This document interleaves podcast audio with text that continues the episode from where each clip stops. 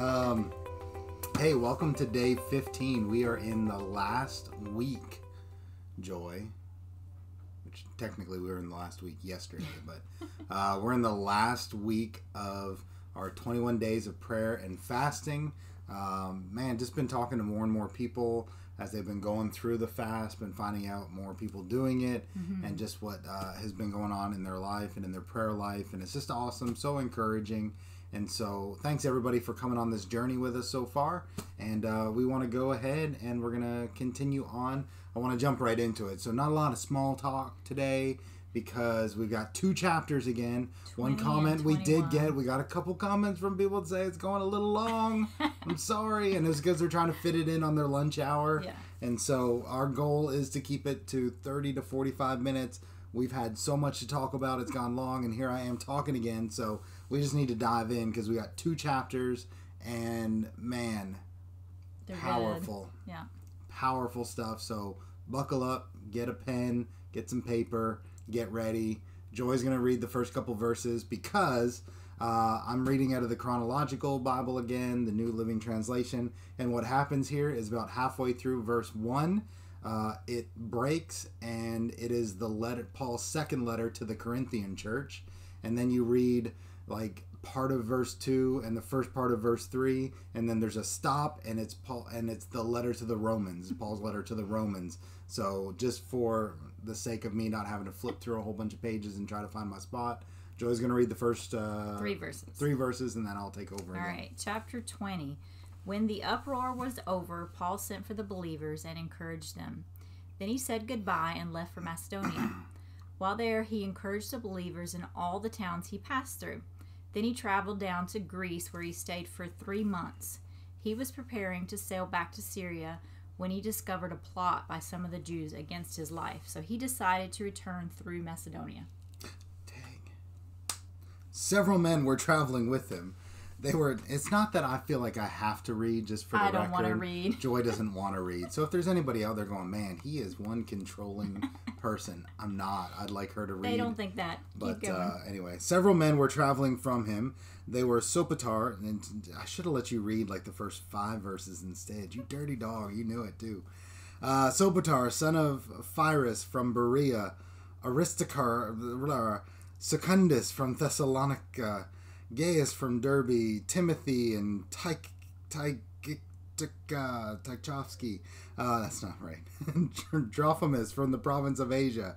Whole bunch of people from all over the place, all right? Went with him. They went on ahead and waited for us. Now, just a little side note when you're going to read in the next couple chapters here, you're going to keep hearing the word us. The reason that the um, the story has kind of shifted in the way that it's being told is if you remember way back at the beginning of all this, we told you that Luke from the Gospel of Luke is the one that's writing the book of Acts. Right. Um, and where it says they went on ahead and waited for us, you're going to keep hearing the word us. We went here, we, us, we, us. You're going to keep hearing that. It's because at this point in Paul's ministry, Luke joins up with him. So now Luke is actually on the journey. He's here, he's witnessing everything with Paul as he goes from this point forward. All right. Gotcha.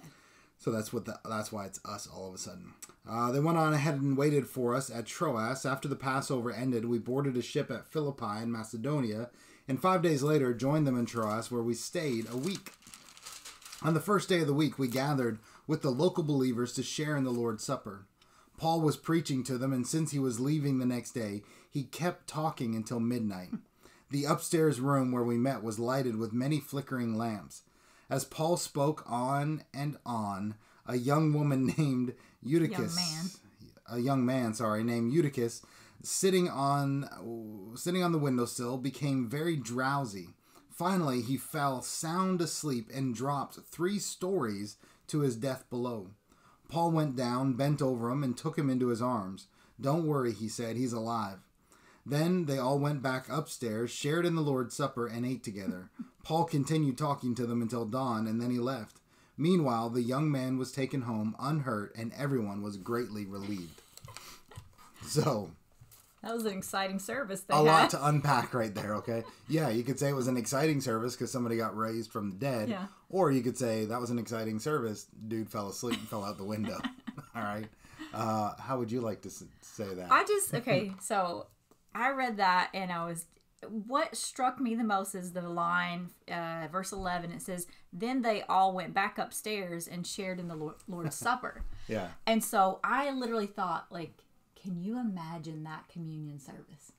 Oh yeah. You know? Yeah. So I looked at it from that perspective because I'm like, this dude, this little boy, uh, this this man, fell out the window, dies, he gets raised back to life, and then they go back up and take communion together.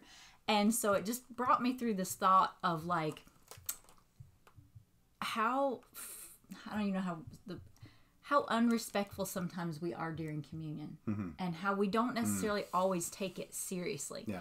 And think about that. Like literally this boy died and he was raised back to life. Why? Because of the power of what Jesus did on the cross. Yeah. And so you have, you know, I can't even imagine while they're taking the bread and the and the the wine and, and representing Jesus's, you know, blood and body and the thought of like this is why this boy was raised back to life is because of what Jesus did for him. Yeah. And I, I don't know, I just thought about their um just like it would take on a new meaning, I think. If you sure, had yeah, seen yeah. something so powerful happen right in front of your eyes and then you go and take communion together Yeah. and realize, you know, we do this to remember Jesus paid the price so we could have life ourselves. Mm. Yeah. So just like he physically died and was physically raised to life, we we spiritually died. Mm-hmm. But you know, Jesus has, has raised us to death, raised us to to life through him through the cross. Yeah. So yeah, I just kind of looked at it that way of just thinking, wow, what a communion service that would be. um, and yeah, I don't. I think every time I take communion now, that story might That go through my head. Yeah. Well, what is interesting because I, I read that a couple other things jumped out. One, um, I'm just always blown away when you read an account like this, and they're so nonchalant Yeah, about because it, it says uh, he finally fell asleep, dropped three stories to his death below. He died. yeah, It was to his death below. And then they all go outside, and Paul went down, bent over him, looked at him, took him in his arms. Don't worry, he said, he's alive. And like, let's go upstairs and take communion now. Yeah. You know, it was just so nonchalant, like, yeah, that not a big deal. He, Yeah. I know he fell to his death, but he's fine now. He's Yeah. good. You know, and it's just like no, I don't know. That that always blows me away. The other thing, and and people always laugh kind of about this story a little bit of, um, you know, oh man, Paul wouldn't shut up. He talked for so long. Guy fell asleep. He passed out. You know, went fell out the window, died. Talk about a long sermon.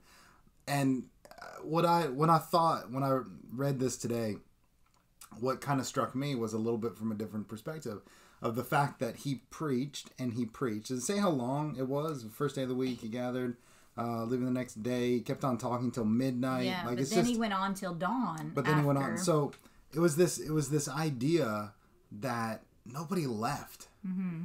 Like this, it just it's it jumped out at me of the hunger, the absolute hunger. I remember we had, um, you know, our services run about an hour and a half. You guys know that at church, and and I'll be honest with you, I've like tried to shorten up services, and I'm like I'm not going to preach for as long. He's tried to shorten up. I've tried to shorten them. podcasts. I've tried to shorten podcasts, all this stuff. I'm obviously not good at it. All right, and it just stays there. And then a little while ago, I'll be honest with you, like I just because I, I see a lot of a lot of other churches, and this is not against anybody, but just a lot of other churches that are like, man, and a lot of church. There's a lot of church consultants and stuff out there, and they'll say, you know, you need to keep your services an hour to an hour and 15 mm-hmm. minutes tops. Like an mm-hmm. hour and 15 minutes is the most it should be if you want to attract anybody new to come into the church and all this stuff. And so in my mind, I'm like, man, I gotta, I really gotta shorten stuff up. I gotta stop talking so long. Maybe we need to cut out a worship song here and there, all this different stuff. And a while ago, I just really started feeling convicted about it. Of no, like it's not. We're just gonna do what we're gonna do, and it's gonna take however long it's gonna take, mm-hmm. and all of those things. And I just read this, and I was reminded, honestly, of a mission trip that I went on years ago. One Yeah. of the first mission trips I, went remember on. you telling me. I went to Argentina. So shout out to the Delaretos. All right. Um, I went to Argentina, and I remember going to a church service while we were there, and uh, you know, worship lasted almost an hour. Yeah. Uh, the worship was like thirty to forty-five minutes long, just worship. Pastor preached for close to an hour, and then they opened up the altars for prayer, and there was literally a lineup of people going all the way around the sanctuary. Yeah. and they would come up one side of the stage and the pastor and a couple other people were praying for people in the middle of the platform. Mm-hmm. And then they would go down the other side and there was like a, a almost like a recovery area after you got prayed for where people could go down continue to pray be continue to be prayed for by others. Like some of us were over in that area praying for people and the service went on for three it was going Yeah. into three and a half hours. They were still going strong. Musicians were still praying or playing. The prayer was still going and we were finally like we got to get up super early. So the mission team that i was with we all left to go back to our hotel room but it was still going and they were saying that's routine. Yeah. like services on average are three to four hours long Yeah. but it was just a hunger. There's such a hunger that's there and i, I read that and i thought man I, I to get that to have that today where people are just like you know what i don't care how long it takes we Mm-hmm. just want to be here until we meet with god and like to just have that commitment to press in even if we fall out we fall asleep Out we're gonna hang on there all right Nobody in the windowsill, okay? yeah, thank goodness we don't have any windows in our church, so it's it's good. It's gonna be okay. But it just what stood out to me was the hunger that they had to press in and just hang on Yeah. Every word that Paul had to say to hear the message of God. I even think about our of the friends at the. Arabic Church Ri- Rivers of Life Yeah, and how like I remember going there the first time and the worship just like that's I'm all about that. It was like an Yeah. hour long, maybe longer. and close, like yeah, yeah. loved it and and we couldn't even understand what they were saying, but it was still no good. half the songs, Half the songs were but in Arabic. you see the hunger. Yeah. All right, let's keep going. Uh, Verse thirteen. Paul went by land to Assos, where he had arranged for us to join him, while we traveled by ship. He joined us there, and we sailed together to Mitylene. The next day, we sailed past the island of Chios. The following day, we crossed to the island of Samos, and a day later, we arrived in Miletus. Paul had decided to sail on past Ephesus, for he didn't want to spend any more time in the province of Asia. He was hurrying to get to Jerusalem, if possible, in time for the festival of Pentecost. But when he landed, but when we landed at Miletus, he sent a message to the elders of the church at Ephesus, asking them to come meet him. When they arrived, he declared, You know that from the day I set foot in the province of Asia until now, I have done the Lord's work humbly and with many tears. I have endured the trials that came to me by the plot from the plots of the Jews. I never shrank back from telling you what you needed to hear, either publicly or in your homes. I have had one message for Jews and Greeks alike the necessity of repenting from sin and turning to God and of having faith in our Lord Jesus. Mm-hmm. Now, I want you to listen to the next few verses, all right? Paul, you can almost hear just in these words, something is stirring in mm-hmm. Paul. He has something in his heart. He's like, I got to get to Jerusalem. And then at the last minute, he kind of pulls everybody together, and you can tell by what he, he's setting them up for so a, an sobering. important message. Yeah. You can just you can hear it in his words, and he's just telling them, "I've only had one message. It's not been one message to the Jews, one message to the Greeks. It's been one message for Mm-hmm. all. You need to repent of your sins and have faith Mm-hmm. in Jesus Christ." And then listen to what he says, verse twenty-two. And now I am bound by the Spirit to go to Jerusalem. In other words, he has to do it. Yeah. He's bound by the Spirit. That means that God has told him for him not to go to. This is important because of what you're going to read in a minute here, Yeah. okay?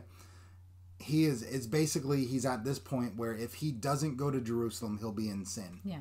That's what this means. When I am bound by the Spirit, it's not that he wants to go, it's not that he's been asked to go. He has been told to go by the Spirit to mm-hmm. Jerusalem. So he has been, I am bound by the Spirit to go to Jerusalem. I don't know what awaits me, except that the Holy Spirit tells me in city after hmm. city that jail and suffering lie ahead. Mm-hmm. But my life is worth nothing to me unless I use it for finishing the work assigned me by the Lord Jesus. Mm-hmm. The work of telling others the good news about the wonderful grace of God. And now I know that none of you to whom I have preached the kingdom will ever I will ever see again. Hmm. He knows this is uh, so just so we understand the story as we're going along here. God has told him you have to go to Jerusalem. Paul's like I don't know what's going to happen in Jerusalem. All I know is that there's nothing good for me there. All I know is that jail and persecution awaits me. But I have to go. And I'm pulling you all together and I'm telling you this. And the reason I'm telling you this is because I, I know this. I, I don't know what's ahead of me, but I know this: I'm never going to see you again. Mm-hmm. This is his final. This is his final words to them. This is his final goodbyes to a church that he established, Yeah. That he gave his life for in a lot of ways. I mean, he's persecuted, thrown in jail, whipped, beaten, mocked, ran out of town after town after town, and he just kept coming back. You couldn't you couldn't keep him down, right? Yeah. But he says, "Now I know uh, you, you'll never see me again." Verse 26 I declare today that I have been faithful. If anyone suffers eternal death, it's not my fault, for I didn't shrink from declaring all that God wants you to know. That gave me chills. I, I yeah, same with me. I read that today and I just thought, wow. yeah. Could you imagine? Okay, just we we often talk uh, of you know it, it, it talks about in the Gospels of standing before God and Mm-hmm. and and Jesus speaking to us and saying, "Well done, my good and faithful servant." Yeah. Right. Uh, and we just think of that and go, "Oh man!" To hear Jesus say those words, Mm-hmm. and we just we we live for this with this hope of hearing those words one day. But Paul had such confidence in Mm-hmm. the work that he had done. He mm-hmm. says, "And now I know that none of you will ever see me again." And he says, "I declare today that I have been faithful." Yeah. How, how like how many of us, okay, mm-hmm. myself included, how many of us could stand in in boldness with that mm-hmm. kind of boldness in front of everybody that we know? Everybody that I've had an influence in their life. Mm-hmm. How many of us could stand there with that kind of confidence and say, I declare, Yeah. I do declare, I have been faithful. And I believe it was not pride. No. It was this um I think he's speaking in such humility in Yeah. this whole section. Because right even here. as I saw earlier, just I think yesterday, is this fact of the reason he could say that in honesty is because he gave all of himself, Mm-hmm. and this is what we see in his life is the he gave all of himself Yeah. to Jesus. And then those next words, man. uh, If anyone suffers eternal death, in other words, if anyone goes to hell, it's not my fault. Mm-hmm. Again, the boldness. Yeah, He says, if anyone goes to hell, it's not my fault because I declared with with with how's he say, uh, I didn't shrink from declaring all that God wants you to know. And he, in other words, he said, I never stopped short. Paul didn't sugarcoat it. and he had a lot of reasons. He didn't. He didn't. He, didn't. Yeah. He didn't make it. He didn't tell a fluffy gospel. He didn't. He didn't try to make people comfortable. He said, "I never shrunk back from telling you what God wanted you to know. I've told you everything there is to know. Mm-hmm. And so, if you miss out on the eternity with Jesus, Mm-hmm. it's not on me. It's on you. You chose that Yeah. because I gave you everything that you needed. And how again? heavy. the heaviness of it Mm-hmm. is in our life can we walk away from every relationship that we have every person that we've come in contact Yeah. with can we walk away from it going listen if you don't make it to heaven it's not on me Mm-hmm. I, I understand the weightiness of these words I, I've, I don't know if i've ever told the story at church but um, when I was in high school, and, and I know we're gonna go long again. I can already feel it, but we're gonna whip we're gonna whip through some stuff, okay? But I just I, I feel like I need to tell this story. I remember being in high school. I had a uh, I'll tell it as quickly as I can. There was a guy that I went to, to school with. His name was Mark, and um, Mark was in a bunch of my classes. We were in a bunch of classes together. I wouldn't say we were friends. We had connections that were friends, but we knew each other well. Okay. Um, he lived in this little tiny town that I worked in. I lived in the next town over, but I worked in this little tiny town. And he would come in. I worked in a convenience store. He would come into the store all the time. We'd sit and ta- talk and stuff. We, I think we partnered on a few projects at school. I knew him, Yeah. and I knew Mark. I always say it this way: I knew Mark well enough to know that he was not a Christian. I knew Mark well enough to know that he didn't come from a good home. His dad was an alcoholic. I know that because his dad used to come into my store all the time drunk. Um, and and so I knew Mark's home life. I knew Mark well enough to know that he wasn't a Christian. Um, I I I never I never talked to Mark about church. I never talked to Mark about Jesus. Uh, never witnessed to him. And uh, the year we graduated, I moved away, and um, I, I kept in touch with some friends from that town and stuff. And and I found out that that summer we graduated. And that summer, Mark and his family they had gone on vacation, and while they were on vacation, They were driving through an intersection, and a drunk driver ran the red light coming the other way and T-boned them, hit them broadside in the car. Um, the reports were that the car almost immediately burst into flames with the whole family, Mark and his whole family, trapped inside the car, and um, they just they burned to death. Nobody could save them, and so they they died. And and I remember hearing that story and just feeling broken Yeah. inside. Uh, just because it was somebody that I knew. Honestly, in the beginning, it was just I, it was somebody I knew. We were young, you know, we were 18, 19, and just young. And, and this guy was so smart, had an incredible future ahead of him. And then it was like a, a month or two later, probably. And I was reading, I was actually reading the story of the Good Samaritan. Mm-hmm. And, and it was like God just spoke into my heart. And I just had this sudden realization. And it wasn't God like condemning me or Yeah. anything like that. It was just this sudden realization that, as far as I know, unless from the time that we graduated to the time that he died, which was only a couple of months, unless somebody else spoke into Mark's life, Mark was in hell. Mark didn't know who Jesus was. And I never did anything to stop that. Mm-hmm. And it was this this sobering moment in my life of knowing that I'd had an opportunity mm-hmm.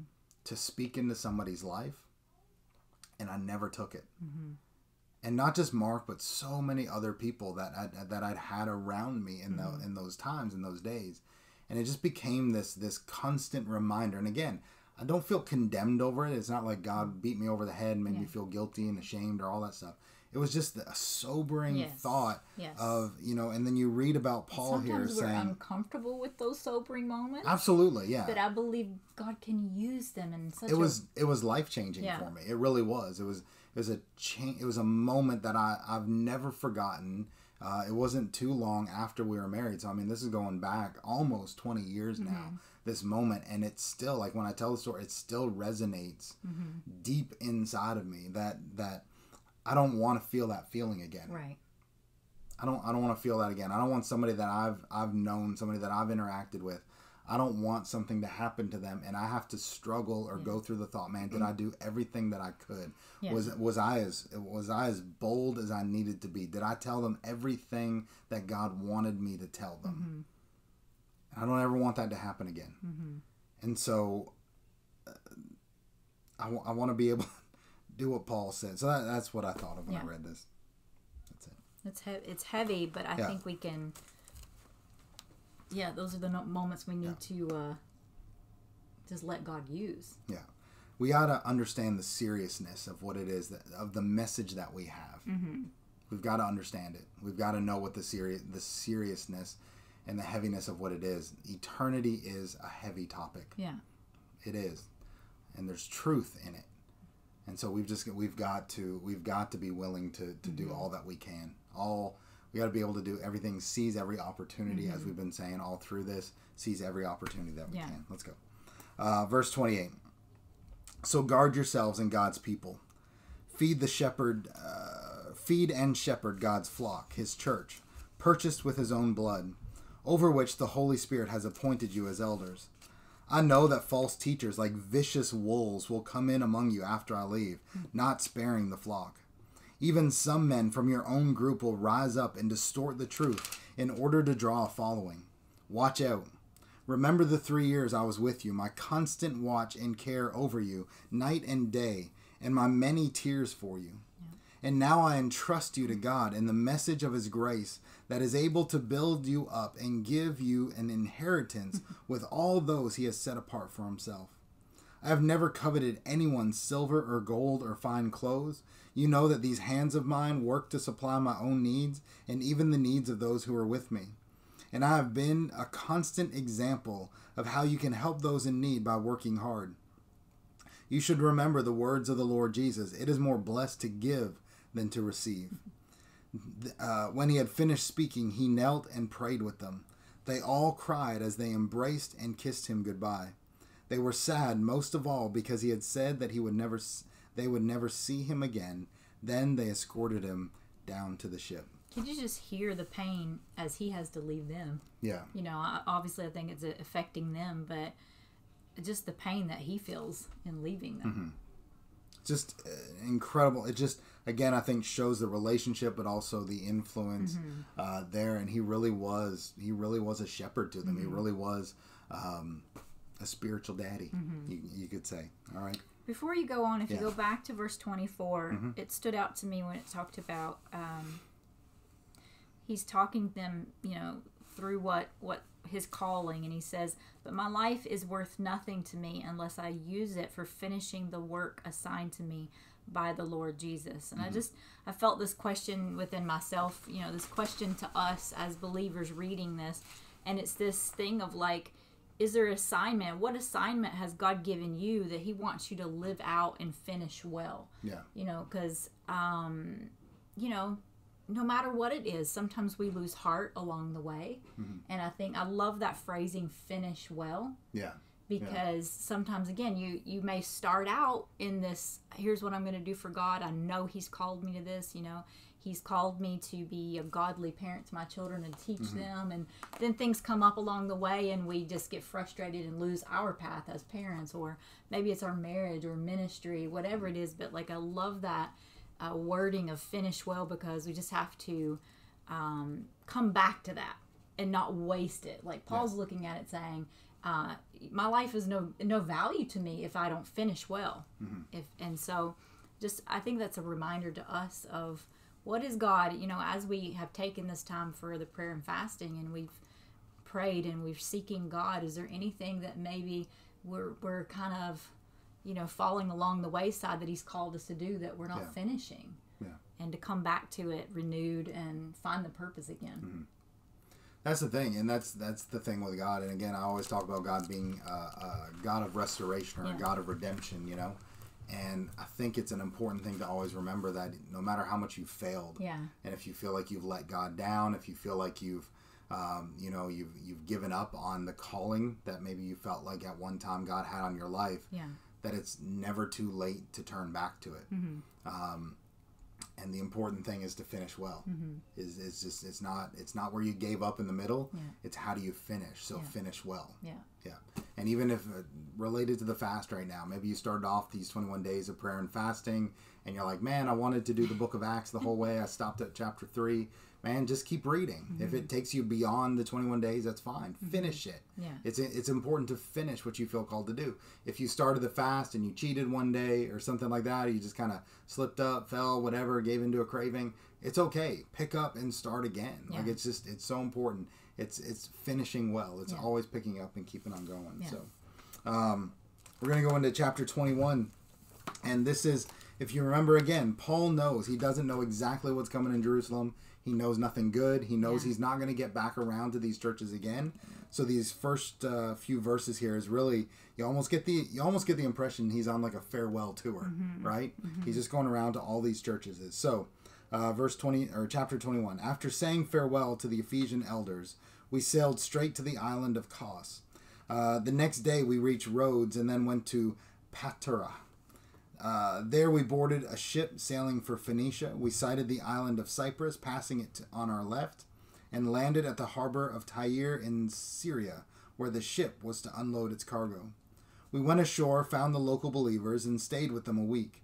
These believers prophesied through the Holy Spirit that Paul should not go on to Jerusalem. Now, you might read that and go, uh, you know, Paul was pretty adamant about the fact that he was supposed to go to Jerusalem. These guys are prophesying that he shouldn't go. Um, is that a contradiction? Did Paul miss it or did they miss it? Yeah. Um, I think the most likely scenario is that God was might have been giving them, and I can't say for definite. I'm just giving what I think possibly happened there. Is that God's giving them a clear direction on what's going to happen to Yeah. Paul when he goes. They they very well They well see danger and may have been yeah. getting the same word that Paul got, which was Yeah. there's nothing but jail and suffering ahead of you. Yeah. And so they're taking that and they're interpreting that as don't go. Mm-hmm. But thankfully, God had already instructed Paul on what his mission was, on where he was supposed to go, had already told him the bad news, Mm-hmm. and prepared him for um, for this. And and because you're going to keep seeing it where they keep. Do you have anything to add there? If not, just keep it just Yeah. makes me think about maybe we if we have the gift of prophecy maybe we need to be careful how we in, that we don't interpret for it for someone yeah You know what I mean? Yeah, if we have a word to just here's the word. Yeah. And we've had people like that in Yeah. our lives that are just go, you know, I don't know what this means, but I feel like I'm supposed to tell you this. Yeah.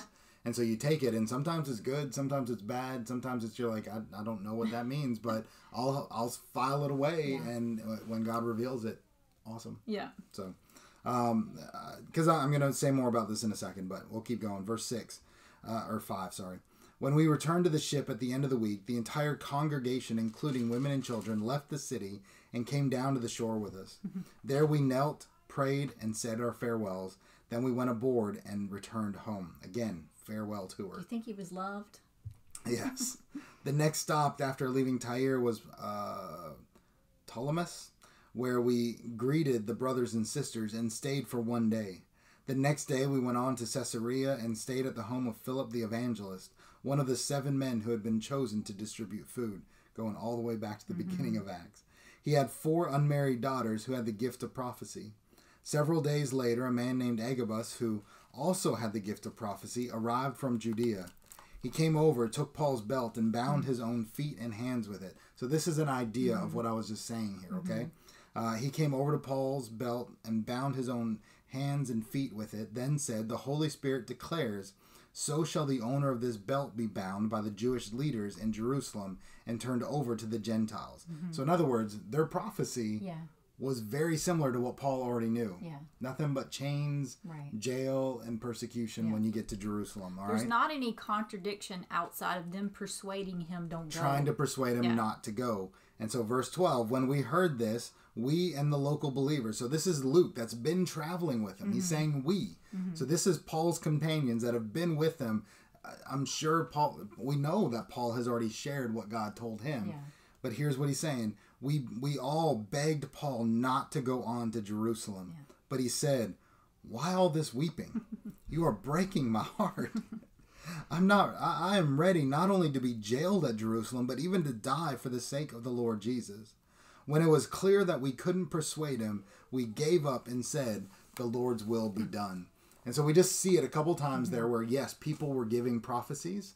Uh, in other words, they're telling Paul, This is what I feel like God is saying is going to happen to you in Jerusalem. Please don't go. Yeah. What they didn't understand, or maybe they weren't comprehending fully, was the fact that God had already told Right. Paul all of this. All this really was was a confirmation, Yeah. which is what I always say. People sometimes wonder, like, how should I take a prophecy? And I always say a prophecy should confirm something. When somebody comes to you and says, "I have a word of God for your life," Mm-hmm. that word of God should confirm something that God has already said in you. All right. I've been told some weird stuff. Uh, I always joke about it. I had somebody come and say, "The Lord told me we're supposed to get married," and I said, "Awesome." When God tells me that, That was not my It was line. not Joy? all right, I told Joy that. Um, no, but I had somebody tell me that, and I said, "That's great." When God tells me the same thing, I'll give you a call, okay? Because, like, it, it we this is this is the part of the scripture that says we are to test the prophets uh, to make sure that it is a word from God. One of the ways that we know, a couple ways. One, it should line up with scripture. Yeah. So God never contradicts Himself. So if anybody walks up and says, "Hey, um, God told me that you're supposed to get divorced. You're supposed to leave your husband, supposed to leave your wife," the Bible says God hates divorce. Mm-hmm.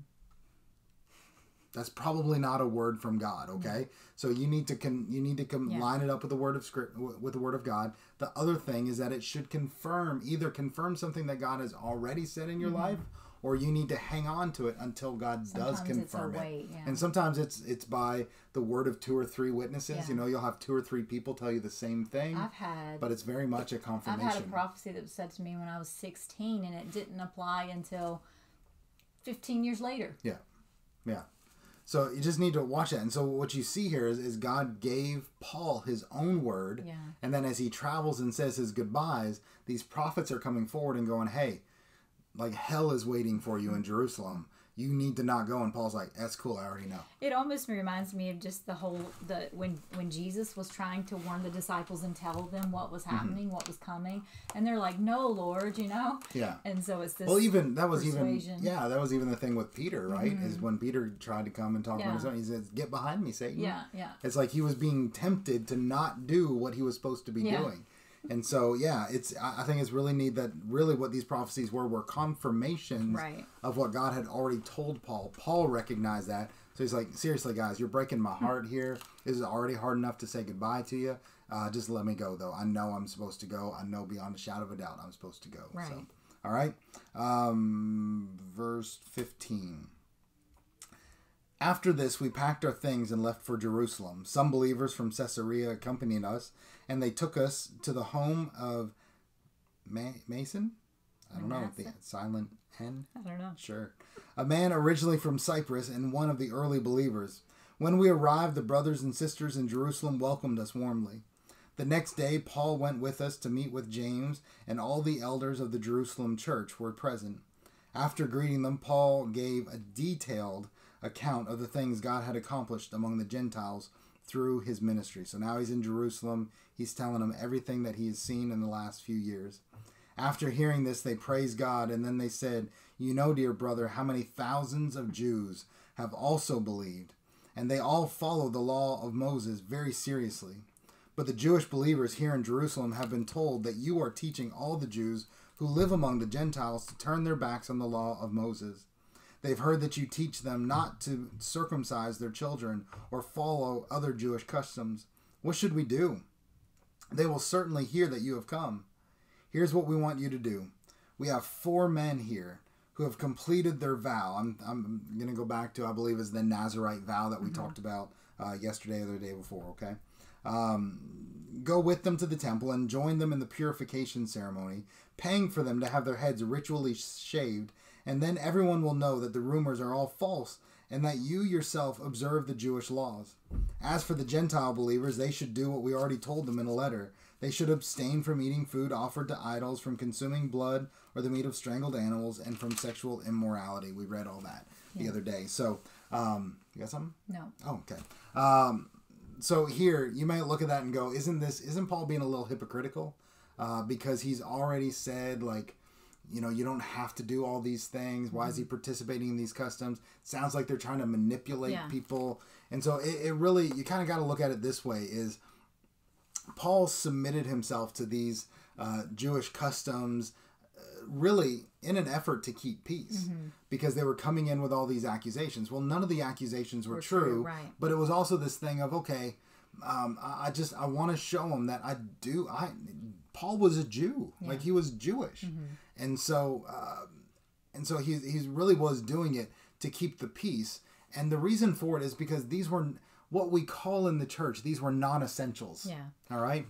There are essential truths when it comes to the gospel. Jesus is the Son of God. He was born to the Virgin Mary. Mm-hmm. He died. He rose again three days later. We are saved by grace, not mm-hmm. by works. These are all essentials Yeah. to believing in Jesus and being a follower of Jesus. Mm-hmm. All right. The fact is, is that the Jewish customs they weren't essential. That was kind of the point Paul had made earlier in saying that the Gentiles didn't need to follow the laws and customs because that's not what got you saved. Right. However, if the Jews that were coming, becoming believers in Jesus, as long as they believed that they were saved by grace and through the cross of Jesus, um, and, and, and that was salvation only came through that and not through works. If they wanted to continue to keep the laws as customs, as, as these boundaries and, and all that, there was nothing wrong with that. So Yeah. Paul's like, you know what? I can get on board with this. Yeah. If this is going to make everybody happy, I can do this. Yeah. And it was really, you know, Paul talked about in another letter that he wrote um, to the Jew, a Jew, to the Right, Gentile, a. Gentile, not to be hypocritical, but so that I may, Reach. by, doing that, Yeah. I can reach as many people as possible. And don't you think is is pretty similar to what we read the other day when he had Timothy circumcised? Yes, yeah, Same kinda very idea. same concept. Absolutely. Uh, let's go. We're, we're running out of time, Joy. We got to stick to our forty-five. Okay. So Paul went to the temple the next day with the other men. They had already started the purification ritual, this ending of the vow. He publicly announced the date when their vows would end and the sacrifices would be offered for each of them. The seven days were almost ended when some Jews from the province of Asia saw Paul at the temple, and they roused a mob against him. Here comes the mob again. They grabbed him, yelling, Men of Israel, help us. This is the man who preaches against our people everywhere and tells everybody to disobey the Jewish laws. You notice how Yeah. it's a few loud voices. Yeah. It's a few loud voices that don't like what he's saying, and they rile everybody else Mm-hmm. up and, and say, Hey, this guy's offending you. You realize that's what a mob does, right? Is they go to people that are okay, Yeah. that are calm, that really don't have any issues, and the mob tells them, "Hey, Yeah. this guy's offending you. You're offended." And so join us because you're offended by what he's saying too. And then they yell, and so many people start yelling and screaming that they soon begin to believe, oh, well, maybe I am offended. I don't know. They grabbed him, yelling, Men of Israel, help us. This is the man who preaches against our people everywhere and tells everybody to disobey the Jewish laws. He speaks against the temple, never done that, mm. and even defiles this holy place by bringing in Gentiles. He did do that. For earlier that day, they had seen him in the city with Trophimus, a Gentile from Ephesus, and they assumed, wasn't true, but they assumed that Paul had taken him into the temple. The whole city was rocked by these accusations, and a great riot followed. Paul was grabbed and dragged out of the temple, and immediately the gates were closed behind him. As they were trying to kill him, trying to kill him, word reached the commander of the regi- Roman regiment that all Jerusalem was in an uproar. His imme- he immediately called out his soldiers and officers and ran down among the crowd. When the mob saw the commander and the troops coming, they stopped beating Paul. Hmm.